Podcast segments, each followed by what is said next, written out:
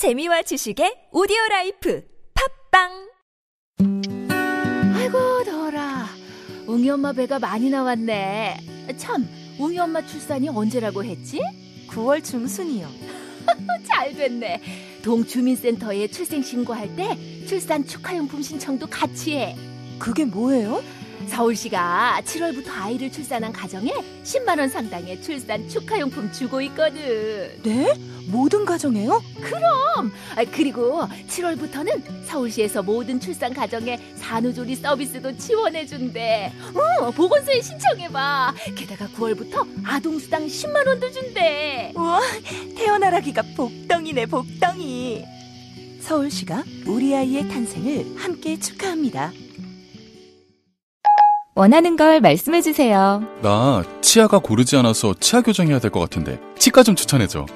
화이트 이 치과를 추천합니다. 어디에 있어? 네. 부산 경남 5개 지점에서 평일 저녁 9시까지 진료합니다. 가기 전에 상담받을 수 있어? 1544-2944로 전화를 연결합니다. 네이버에 화이트 이 치과를 검색하세요. 전화 문의는 1544-2944, 1544-2944. 골반 잡자 바로 잡자 바디로직 허리 통증 바로 잡자 바디로직 몸매 교정 바로 여름에도 잡자, 아시죠? 바디로직 라이트. 통기성이 좋아서 한여름에도 쾌적. 신축성은 여전해서 내 몸에도 최적. 올여름도 자세가 좋아지는 골반 교정 타이즈 바디로직 검색창에 골반 교정 바디로직 라이트. 여보, 애들이 우리도 캠핑 가자고 하는데 캠핑용품 너무 비싸. 고릴라 캠핑 가볼까? 중고 캠핑용품도 많고 모든 제품이 다른 매장에 반값도 안 한대. 진짜? 거기 어디 있는데? 전국에 다 있대. 그럼 당장 가보자, 여보. 철수야, 우리도 캠핑 가자. 검색창에 고릴라 캠핑.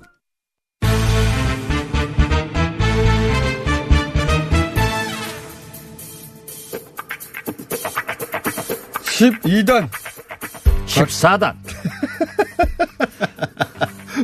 pom페이어 방북 마쳤지 않습니까?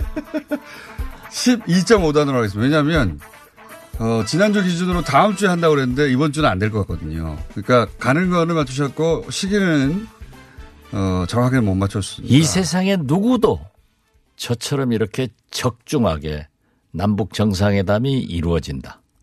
북미 정상 된다. 회담 된다. 그리고 폼페이어 방북한다. 지난 12일 날 북미 간에 어디선가 접촉할 거다.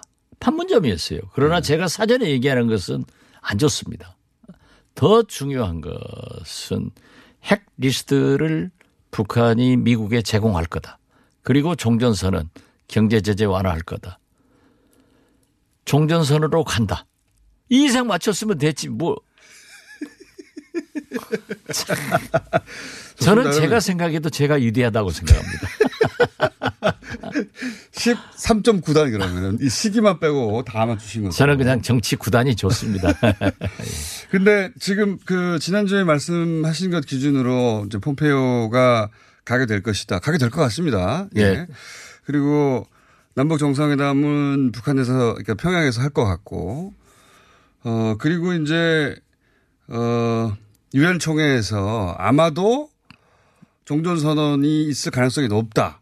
그렇죠? 그렇죠. 전체적으로 얘기하자면 그러면 이번에 폼페오가 가서 가서 김정은 위원장을 못, 나, 못 만나면 큰일 나니까 이번에는 김정은 위원장을 만날 정도면 어, 북한한테 줄 것도 있어야 되고 그리고 그걸 주니까 북한한테 받을 것도 있어야 되고 그거 아닙니까? 그, 그 내용이 핵심 아닙니까? 그렇죠. 예. 그 내용을 막 조율하고 있는 거잖아요, 지금 그죠? 저는 조율이 끝났다고 봅니다. 아 그래요? 예. 아, 이것도 새로운 정보네요. 지금은 삽바 싸움 하는데 네, 뭘 가지고 삽바 싸움 합니까? 조율이 끝났으면? 이제 문제는 폼페이어 장관이 예, 지난번 3차처럼 예. 김정은 위원장을 만나지 못하는 예. 그러한 것을 그렇게 되면. 반복하지는 않을 겁니다. 그렇죠. 이게 합의가 됐기 때문에 저렇게 언론 보도가 나오고 네. 뉴욕 타임스 우리 공장장은 못 읽죠.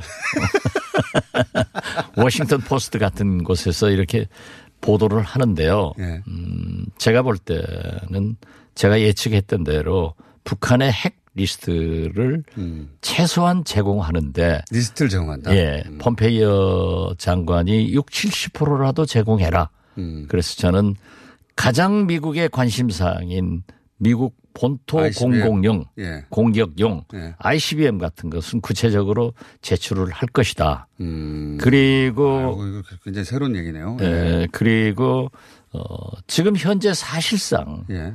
미국이 주도적으로 유엔 안보리 인도적 지원은 풀자 하는 안을 지금 성안했지 않습니까? 네네. 그래서 그, 그 전에는 중국, 러시아만 하다가 이제 미국이. 그렇죠. 예. 그러니까 에, 점진적으로 경제 제재의 완화를 예.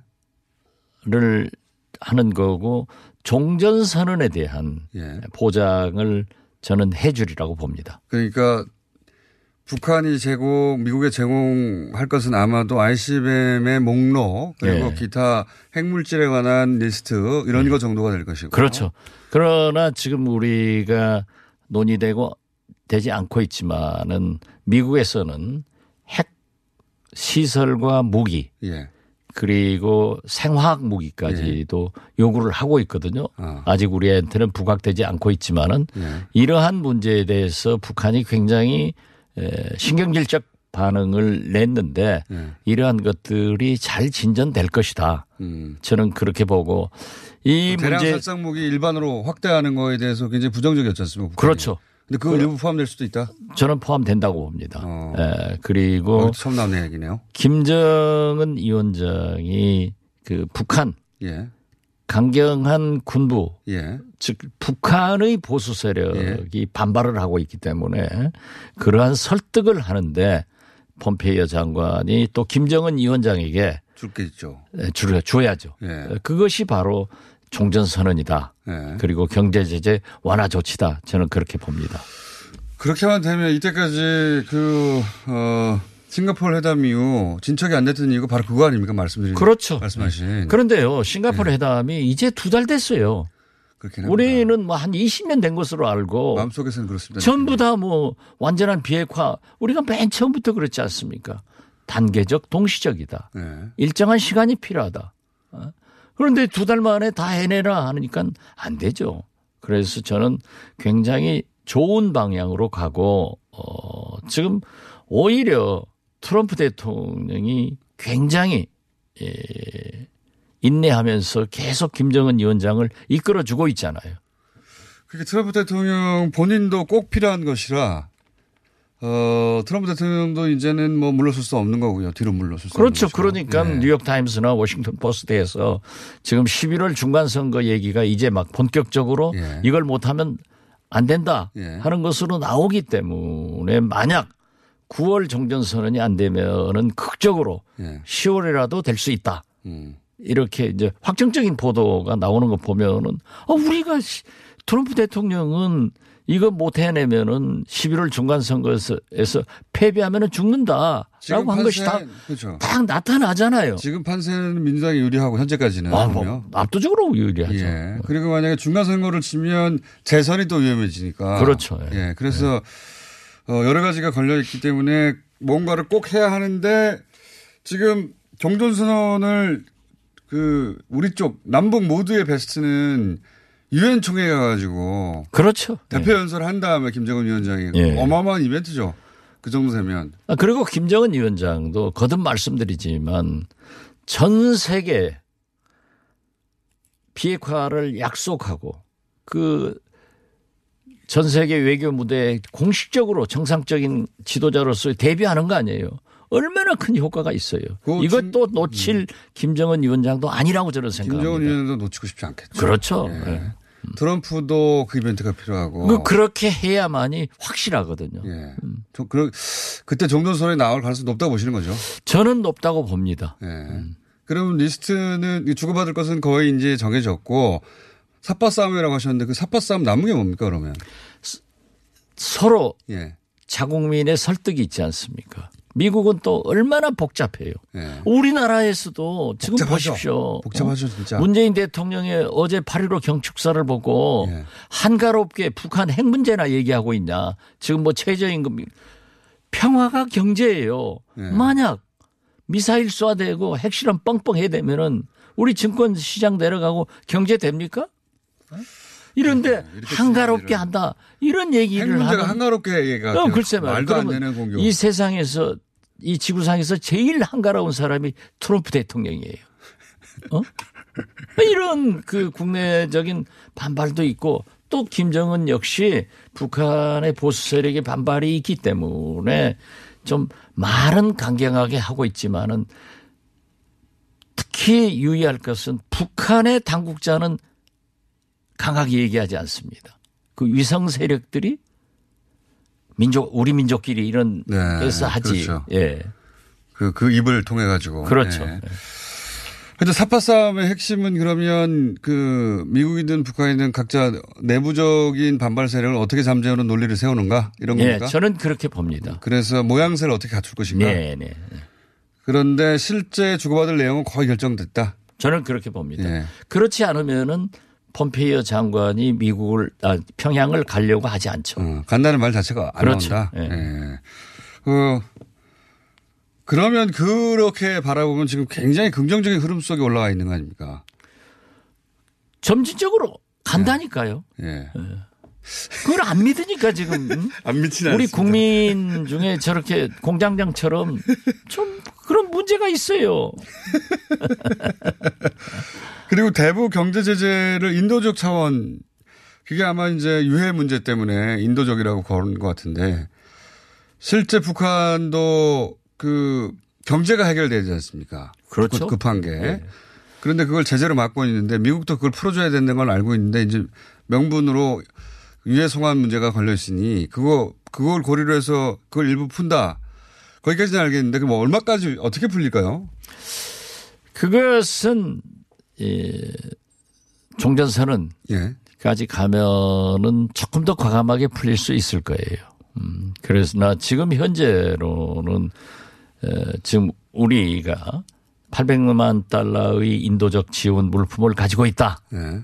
이게 이제 금세 나오니까 지원 가능하지 않냐 이런 소리가 나오니까 미국에서 VI Voice of America VOA 통해서 딱 제동 걸잖아요. 네. 그래서 저는 우리 정부가 좀 미국보다 한 발 뒤로 한 발 들어가는 게 예, 아니다. 저는 지금 너무 소- 속도를 내니까 조절론을 제가 처음부터 얘기했는데 왜 그러냐 하면은 문제는 미국이 전혀 움직이지 않고 있다고 하면은 우리가 주도적으로 끌고 가야 돼요. 음. 그렇지만 우리가 생각했던 것보다 트럼프 대통령이 앞서서 나가고 있단 말이에요.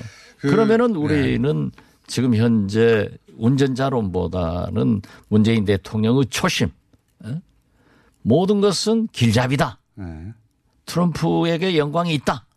이런 자세를 취해 주는 것이 훨씬 바람직하다.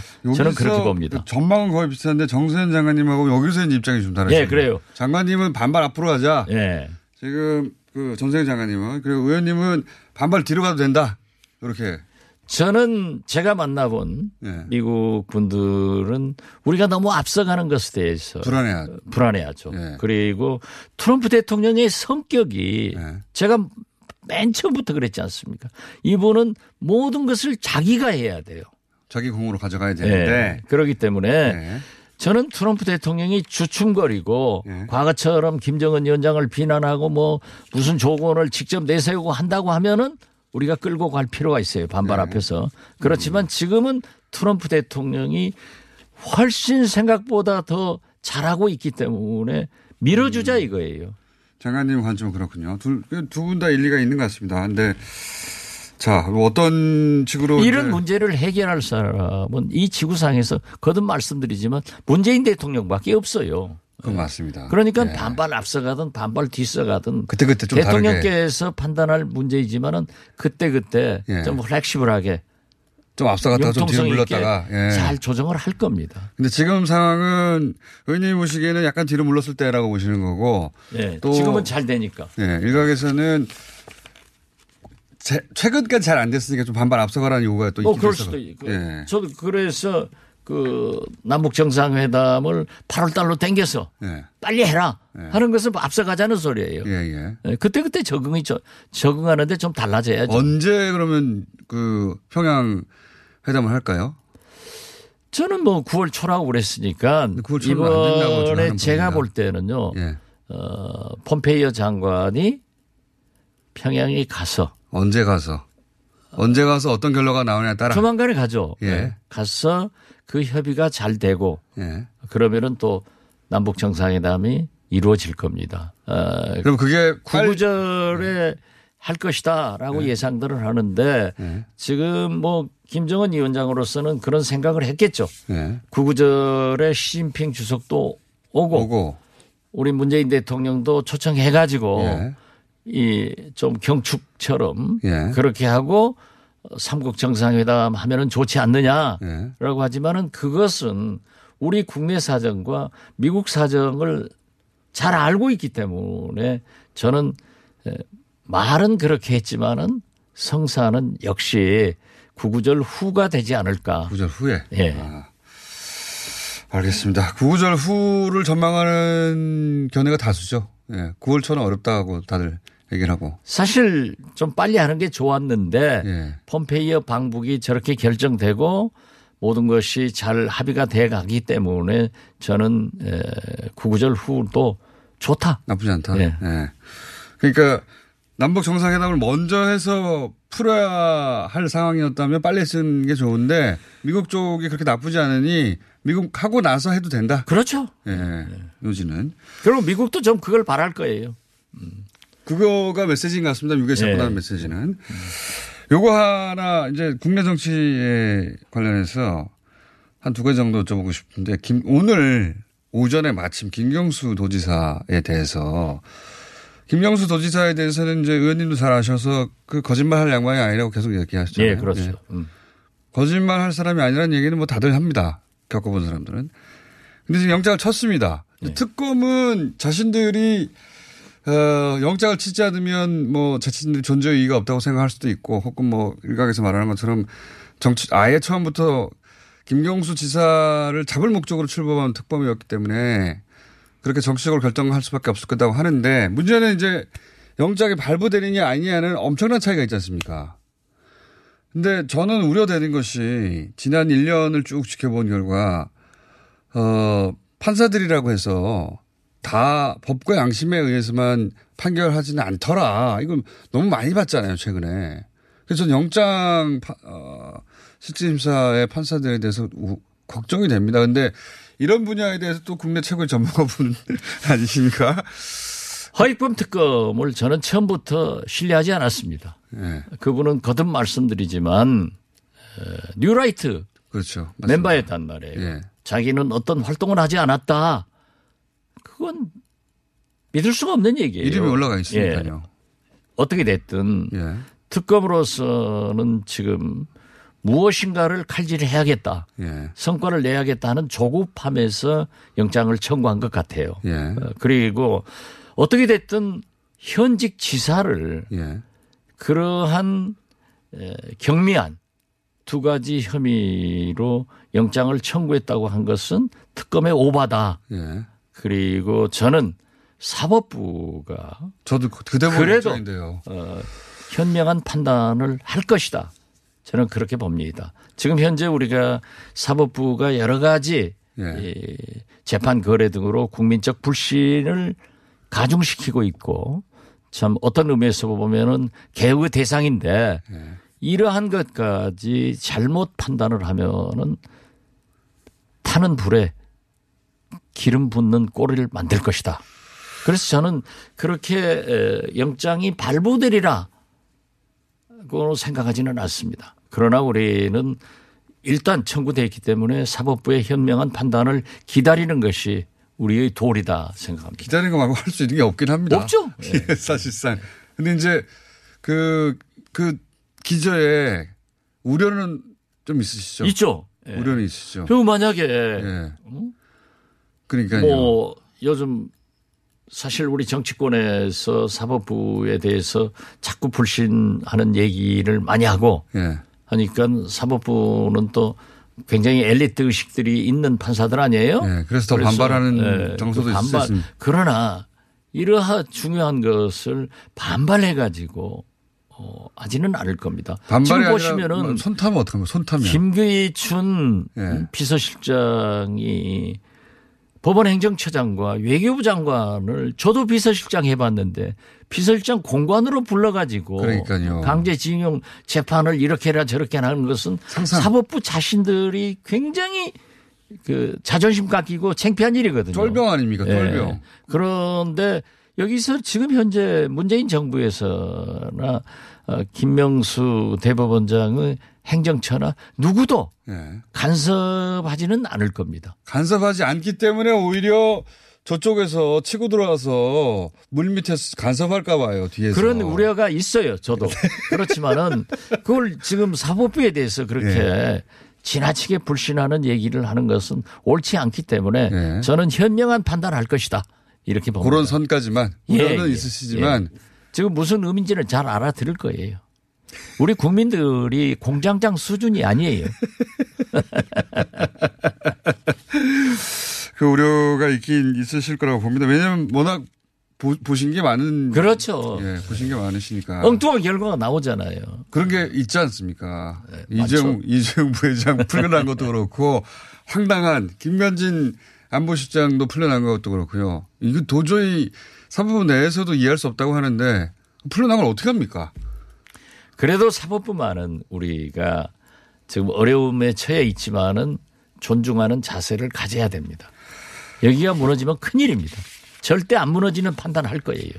예전에 김영철 변호사가 그 삼성공화국이었던가요? 책 제목이? 그거 내면서 그 얘기 했지 않습니까? 자신이 그 자리에 있었는데, 어, 판사들 돈 주고 관리했다고 그런 얘기 한 적 있지 않습니까?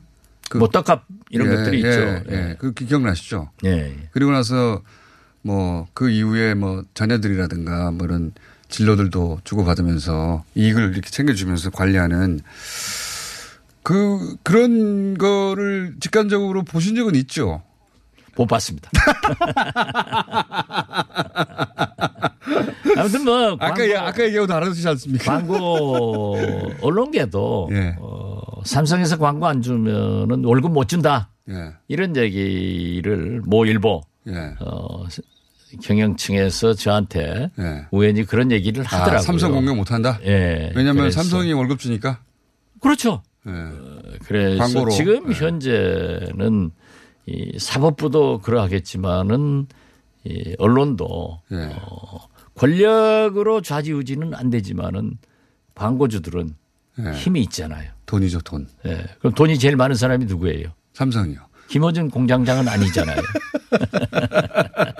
아니 그러니까요 그런 얘기를 뒤에서는 하는데 그죠 뒤에서는 합니다 뒤에서는 삼성이 월급 주는데 삼성 을 어떻게 공격해 언론 그러니까 일선 기자들은 그렇게 생각하지 않지만 거의 뭐 경영층쯤 되면 그렇게 얘기하니까요 돈이 원수죠. 그렇게 생각하지 않습니다 저는 아니 그러니까 네. 뭐 자기들 유지하려니까 그런 게 있는데 네. 그래도 많이 좋아지고 있습니다. 최근에는 꼭 그런 거 아닌 것 같다는 생각도 듭니다 또 다시 예. 한 촛불 때는 한참 그랬는데 네. 그래도 싹 이렇게 가라앉아 있다가 다시 이제 스물스물 나오는 게 아닌가 싶은 생각도 고개를 끄덕끄덕 하시면서 사실 말씀이 많은 것 같은데 오늘 여기까지만 할까요? 알아서 하세요. 자, 박지원 의원님의 예언은 이겁니다. 서로 주고받을 거 다 정해졌는데 리스트하고 그리고 경제 제재 일부 해제와 어, 그리고 종전 선언 이렇게 패키지로 주고받을 것이 거의 정리된 게 아니겠는가. 그래서 어, 남북 정상회담 3차 평양에서 있고 그 다음에는 종전 선언이 유엔에서 있을 가능성이 높다. 그렇습니다. 예, 여기까지. 요거 여기까지 오기 전에 지난주에 이미 말씀하신 건데 확인됐기 때문에 13.9단으로 0.1단은 날짜가 틀렸어요.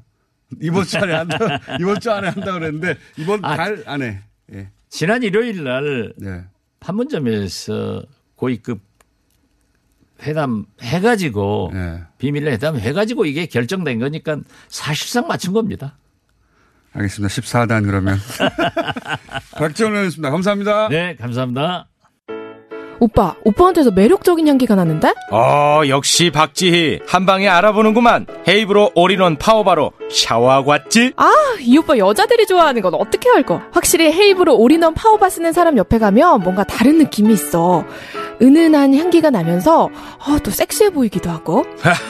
그래서 이 오빠가 쓰는 거 아니겠니? 박지희가 추천하는 올인원 향수 비누. 지금 포털에 헤이브로 검색하세요. 오늘 녹음 끝나고 한 잔? 술 끊는다며. 술 끊겠다는 결심들 많이 하시는데요. 네. 쓸데없는 짓 하지 마시고요. 네, 술 친구미 있잖아요. 아니 다들 술자리만 있으면 오라고 난리잖아. 술친금 들고 가야지. 술친금을 그렇게 퍼주니까 부르지. 술친금이 있어야 술자리가 오래 간단 말이야. 내 친구들이 전부 다 술친금 인정했어. 오빠도 한 잔 콜? 그렇다면 가지야! 네이버에 술친금을 검색하세요. 멀쩡합니다, 우리 어디 가는 거야? 정수 가지. 와, 우리 말 타러 가는 거야? 그렇게 좋아?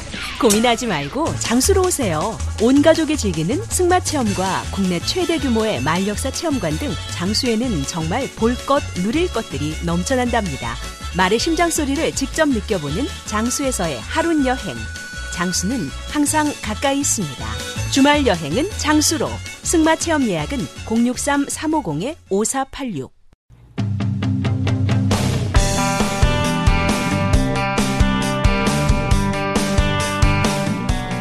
자, 리얼미터의 권순재 실장입니다. 그건 맞아. 알려주마. 자, 자, 대통령 지지율, 정당 지지율, 그리고 오늘 그것마저 알려주마는. 내용이 민- 좀 많아서 네, 네, 민주당, 빨리 관리해야 될것 어, 같습니다.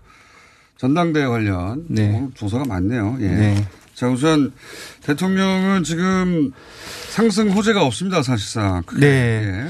제가 볼 때는 적당한 수준으로 떨어졌다라고 생각하는데요. 이게 어떤 의미로 들지 모르겠지만, 예. 어, 2.5%포인트 하락해서 55.6%입니다. 제가 볼 때는 55%선, 어, 55% 선이 가장 적절하지 않나 싶은데요. 부정평가는 2.7%포인트 상승해서 39.1%입니다. 14일 화요일 날이었죠.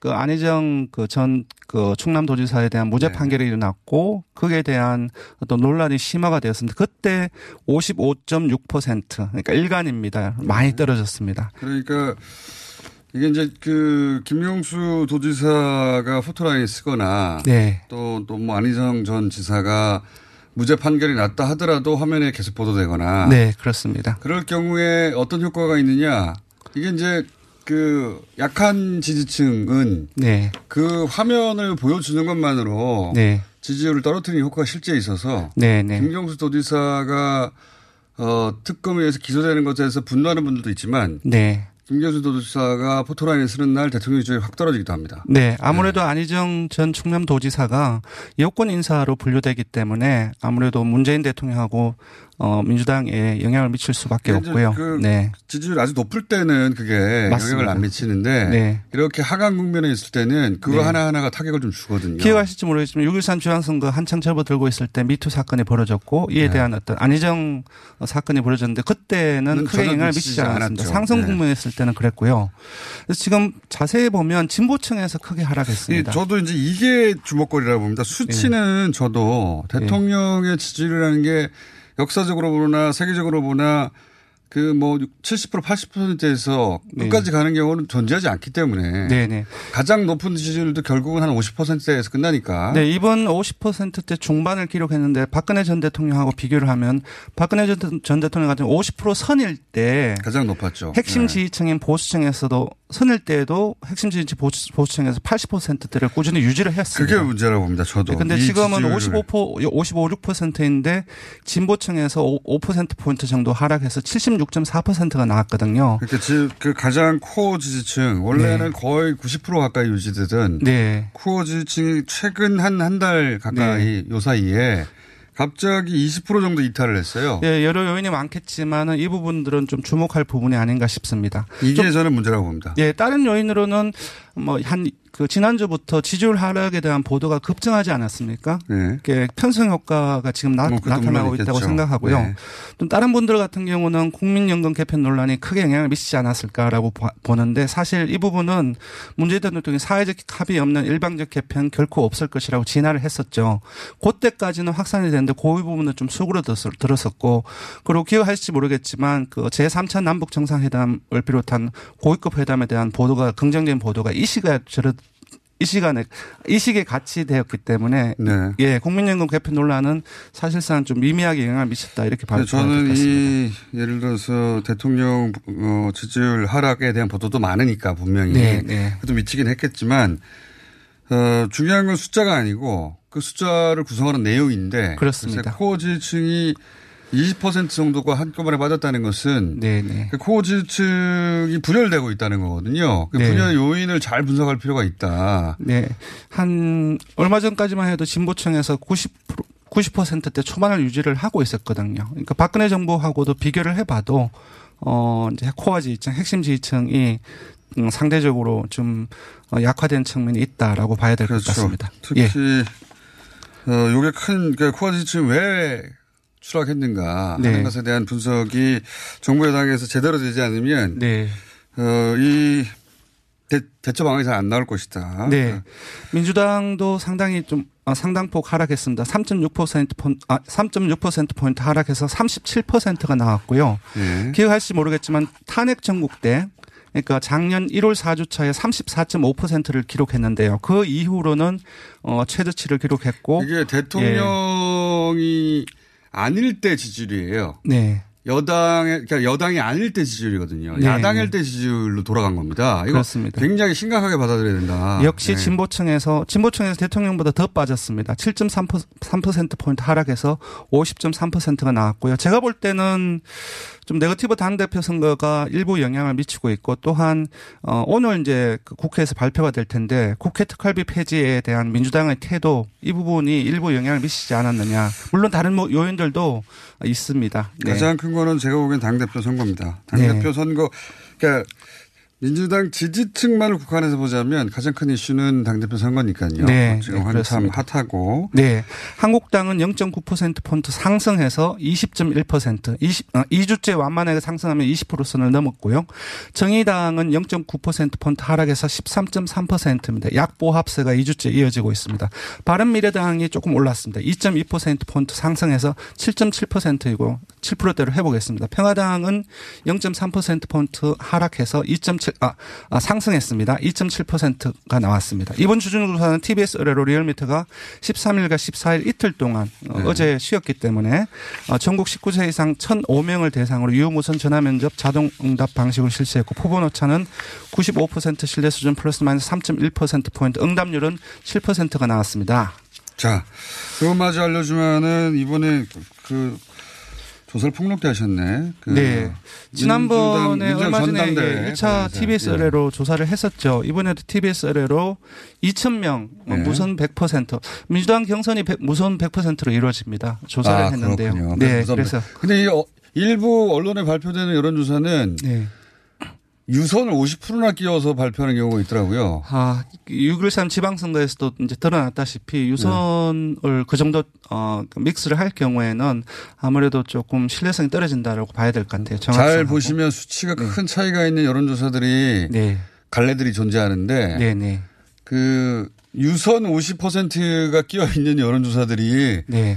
있습니다. 네. 예. 그리고 그 수치가 포털에 메인에 올라오기도 하는데 네. 여하간 유심히 보실 것은 이것이 유선인 무선 100%냐 아니면 유수, 유선을 절반이나 꼈느냐. 예, 리얼미터 같은 경우는 8대 2로 무선을 많이 그 믹스하는 게 좋다라고 생각하는데요. 근데 이번에는 네. 다 무선으로 실제 여론조사를 예. 당 대표 선거에서는 하기 때문에 민주당 경선이 그렇게 진행되고 있기 그렇기 때문에, 네. 지금 무선 100%로 했는데 네. 2,000명 상대로 했더니 어떻습니까 네. 결과가? 네, 지금 조사 결과로는 이해찬 1강, 김진표 1중, 송영길 1약으로 이제 나왔고요. 종합해보자면요? 네, 종합해보면 최고위원도 조사를 했는데요. 구분이 다르니까 네. 권리당원, 뭐 일반당원, 네, 그렇습니다. 그다음에 무당층 일반 국민 다 다르자 다르게 적용되잖아요. 예, 대의원 같은 경우는 직접 투표이기 때문에 대의원 그 45%를 차지하는 대의원은 제외하고 어, 이번 조사로는 이제 권리당원이라든지 일반 당원, 당원 네. 그리고 어, 일반 국민이라고 해서 민주당 지지층과 무당층만을 대상으로 하는 것이 한 10%가 반영이 네, 좀 됩니다. 복잡합니다. 그러니까 대의원 대 아, 대의원을 제외하고는 전체적인 민심을 알 수 있는데요. 조금씩 보면은 권리 일반 당원을 포함해서 당원으로 보자면은 당원. 이해찬 38.5%, 김진표 28.7%, 송영길 18.3%가 나왔는데요. 각각 네. 1, 2위 10%포인트 정도, 2, 3위 10%포인트 정도. 전반적으로 아까 말씀드렸다시피 이일강, 김일중, 송일약. 음. 이전에는 한 일주일 전에는 이제 일강 이중 정도였는데, 예. 예, 좀 이렇게 좀 재편돼 있는데요. 예. 조금 이제 사례수가 적어서 그 표본 오차 크, 사례수가 적으면 표본 오차. 크지거든요. 그래서 신뢰성이 떨어지기는 하지만 좀 논란이 있었어요. 저희들이 1차 조사했을 때 일부러 발표를 하지 않았냐. 근데 그런 이유는 아니고요. 신뢰성이 떨어져서 발표를 하지 왜냐면 않았는데 이게 이제 네. 권리당원 명단이 없거든요. 네. 그래서 열심히 전화를 돌려서 네. 당신이 권리당원입니까? 묻고 난 다음에 묻거든요. 네. 그러다 보니까 어, 표본으로 잡히는 숫자가 네, 몇백명 작- 수준이에요. 이번 예. 조사에서 권리당원 168명, 일반 당원 180명인데 이 정도 되면 오차 범위가 7, 8%포인트가 되기 때문에 그렇죠. 사실상 신뢰성은 상당히 떨어집니다. 참고 자료 정도 예. 됩니다. 그럼에도 불구하고 논란이 일었기 때문에 좀 소개를 해드리는데 참고 자료로만 보시기 바랍니다. 네. 그러니까 권리당원에서 40%가 반영이 되는데요. 네. 여기서 이해찬 의원이 40 김진표 32.7%, 어, 송영길 의원 17.5%, 각각 1, 2위 7%포인트, 2, 3위 15, 아, 15%포인트 정도 차이가 나고요. 일반 당원 같은 경우는 1, 2, 3위가 순위가 그대로 있는데 1, 2위가 한 12, 12%포인트, 각각 37%, 25.1%로 권리 당원수 비해서 조금 더, 더 벌어집니다. 헷갈리니까 제가 한번 요- 일목요연하게 말씀드리면 네. 권리 일반 포함해서 당원 예. 전체로 보자면 이해찬 38.5, 김진표 28.7, 송영길 18.3. 네. 권리 당원만 보자면 네. 이 40, 김 32, 송 17 정도. 네.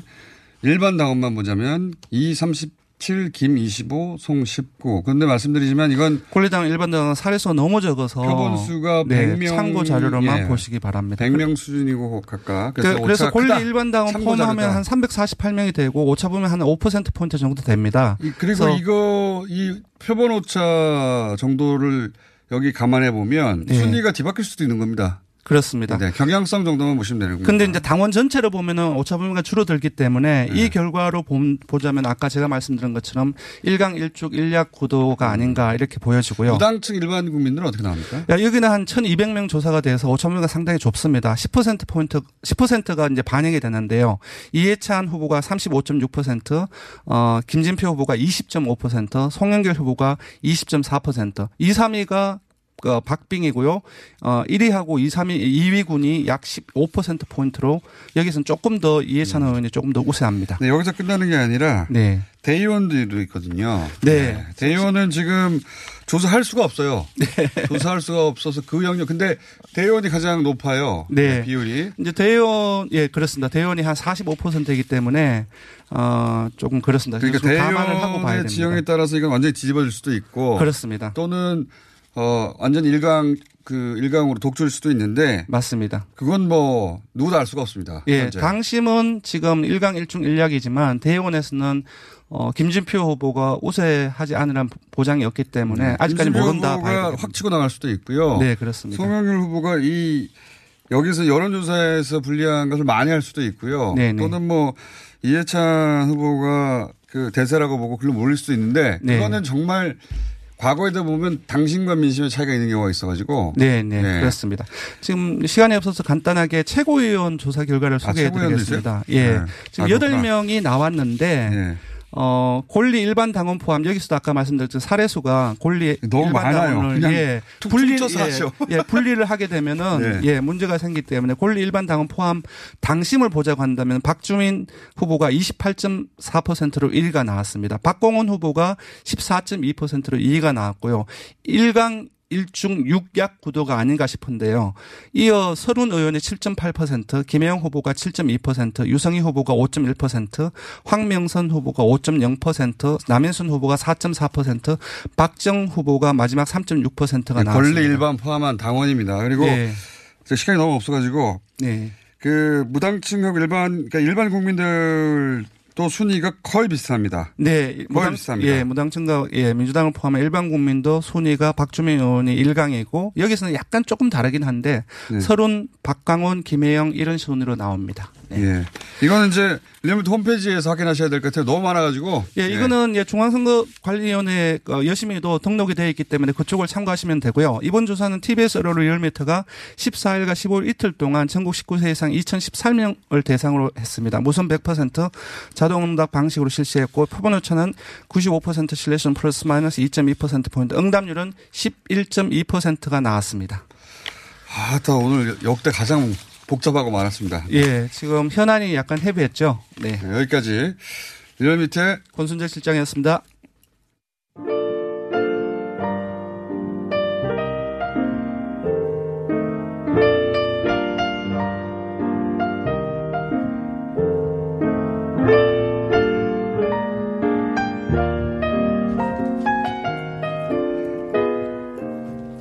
불친절한 AS. 어제 방송에 대한 문자가 아직도 오네요. 어제 도울 선생님 나오셨는데 뻥 뚫렸습니다. 제발 고정을 해주세요. 혹시 어제 휴일이어서 못 들으시는 분들 확인해 보십시오. 예, 이 정도 문자가 아직도 오고 있습니다. 오늘 여기까지 하겠습니다.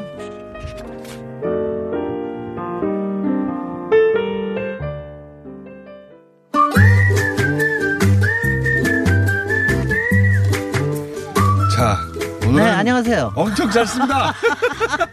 아니, 제가 각오하고 왔습니다. 왜냐면 소리. 지지, 대통령 지지율이 떨어지면 김호준 고장장 말씀이 길어져.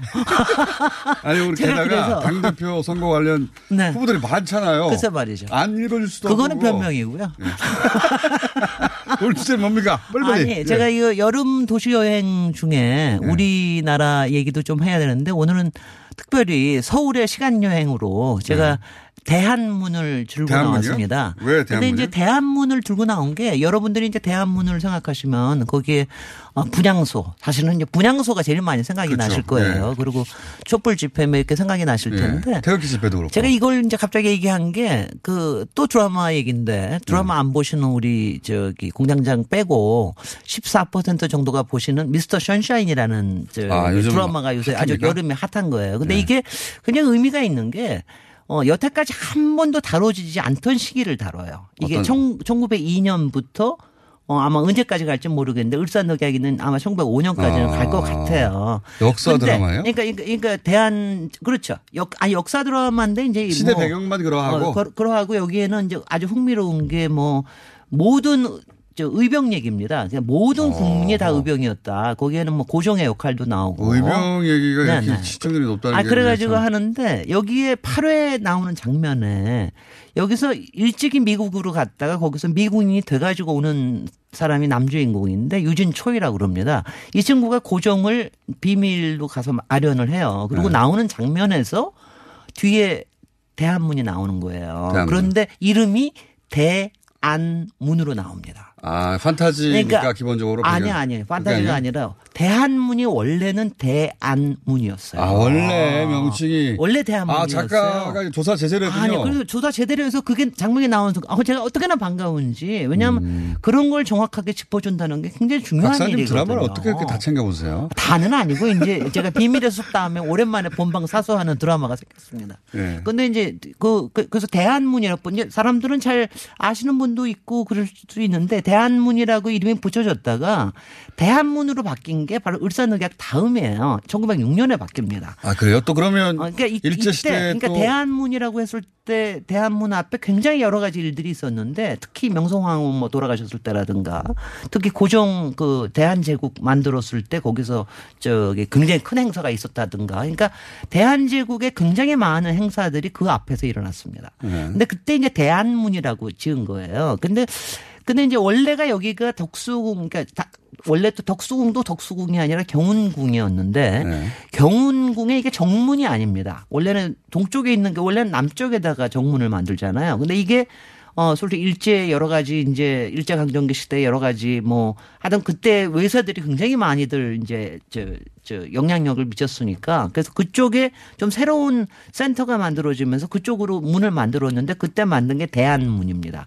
그래서 이제 그거는 뭐 생각을 하면 국태민안 그러니까 굉장히 크게 안정적인 나라를 만든다 이런 네. 뜻으로 있었는데 한이 무슨 한자죠? 한이 어 이- 이렇게 표현을 하면 어떡한데 그 왜 남자들 표현할 때 왜 한자 쓰잖아요 무례한 뭐 이런 거할때 한, 한. 근데 노- 그게 뭐 그런 거 아닙니까? 어, 어, 근데 그것뿐만이 아니라 사실 한강할 때 한자 네. 또 한성 우리 이제 예- 예전에 한양의 이름이 네. 한성 그래서 그걸 쓰긴 하는데 그러니까 이게 여러 가지 해석을 낳은 거예요. 그래서 아, 일부러 그렇게 했군요. 아니 그러니까 아니 뭐 아니 근데 이게 뭐 굉장히 아니, 하도 이게 많아서 식민 본국이 이름을 바꿀 때 좋게 바꿔줄 리가 있습니까? 아니 근데 그때는 아직 식민지는 아니었으니까 근데 을사늑약에 뭐 상당히 이제 어일 저기 일본의 영향이 굉장히 컸는데 이 네. 설이 많습니다. 그러니까 대한문의 안자가 네. 그집 밑에 이렇게 갓쓴 여자가 나오잖아요. 그러니까 네. 여자가 여기가 있기 때문에 문제가 있다. 뭐 음. 이런 얘기를 또 당시에 설도 돌았었고. 네. 그래서 남 저기 한자 남 남자를 저기 하는 걸로 했다. 그다음에 무슨 뭐 이런 얘기도 있었어요. 당시에 그 배정자라고 밀정 아시는지 모르겠어요. 저 네, 들어는 봤습니다. 네네. 네. 그, 그 히로부미의 밀정으로. 네. 그 사람이 그렇게 덕수궁을 저기 뭐 경운궁을 오갔다. 여자가 해- 지나다니니까 이게 문제가 있다. 그래서 뭐 바꿨다. 그 저는 거기서부터 굉장히 관심을 많이 갖게 됐는데 제가 여기서 길게 얘기할 수는 없고 이제 이 대한문을 여러분이 일상에서 보시는 역사입니다. 그리고 특히 대한문의 역사는 그 앞에서 일어난 일들이 그러니까 시청학 광장보다 훨씬 더 긴 역사가 그 앞에 있어요. 여러분이 매일 보시는 역사입니다. 그리고 그 그게 원래 대한문이었을 때 있었던 그 그야말로 저기 조선의 말기와 대한제국 그 다음에 지금 미스터 션샤인에서 그리는 그, 그야말로 열강 속에서 어떻게 하든지 살아남으려고 하지만 꺾어지는 그 장면들 이런 것들을 여러분들이 참 보실 수가 있고요. 아마 최근에 고정의 아관 파천길 그 네. 러시아 공사가 그 파천길이 이제 새로 복원이 돼서 이번에 오픈이 됐는데 특히 이 정동 지역 자체가 네. 사실 당시의 열강들의 그야말로 전쟁터 아니었습니까? 그렇죠. 외교든 맞습니다. 그래서 그래서 이것들을 보시면서 대한문에서부터 시작하시는 이 시간 여행, 역사 여행. 지금 뭐랄까요? 미국이 먹었죠. 어, 그래서 지금도 대한문을 대한문으로 네. 바꾸자. 덕수궁도 문제 있는 말이다. 그래서 경웅으로 바꾸자 하는 이런 또 얘기도 많이 있습니다. 네. 근데 하여튼 어 김은숙 작가와 드라마 하시는 분들 이거 다 다- 다시 복원하셨을 텐데 그 대한문이라고 쓰인 현판은 사실은 지금도 보관이 돼 있습니다. 그렇군요. 어, 그래서 이제 이, 여기에 필요가 있다. 어, 이- 아 그리고 그걸 보실 때 아, 여러 가지 생각을 하십시오. 생각을 하시면 또 재밌는 이야기들이 재미있고 의미 있는 이야기들이 굉장히 많습니다. 그, 그 말씀 하시니까 확 와닿는 게, 그때는 러시아, 뭐 중국, 네. 일본, 들이 그, 그 지역을 차지하려고. 그럼요. 예. 네. 그래서 뭐 러시아 공사로 달려가기도 하고. 어. 아 정말 그쪽에 아 저는 이제 그런데, 이화여고를 예. 다녔기 때문에 그거를 그쪽에 대해서 특별하게 또좀 애자 애절하게 느끼거든요. 음. 예쁜 동네죠. 동네 자체. 아 동네 자체는 정말 예. 이게 근대 동네 벽돌 색깔의 동네 은행나무의 색깔 너무 너무 근데 근사하죠. 이제 그것이 어떻게 결론 났는지를 상징적으로 보여주는 게그 자리를 이제 미국이 딱 차지하고 있는 거 아닙니까? 네. 제일 좋은 자리. 어, 저게 왜 미국, 미국 사람들 저기 들어가 있지? 생각나게 하는 장면을 거기 가면 느끼죠. 네, 그럴 수 있습니다. 여러분 네. 그럼 미스터 선샤인도 보십시오. 김진애 네. 박사님이었습니다. 안녕. 안녕!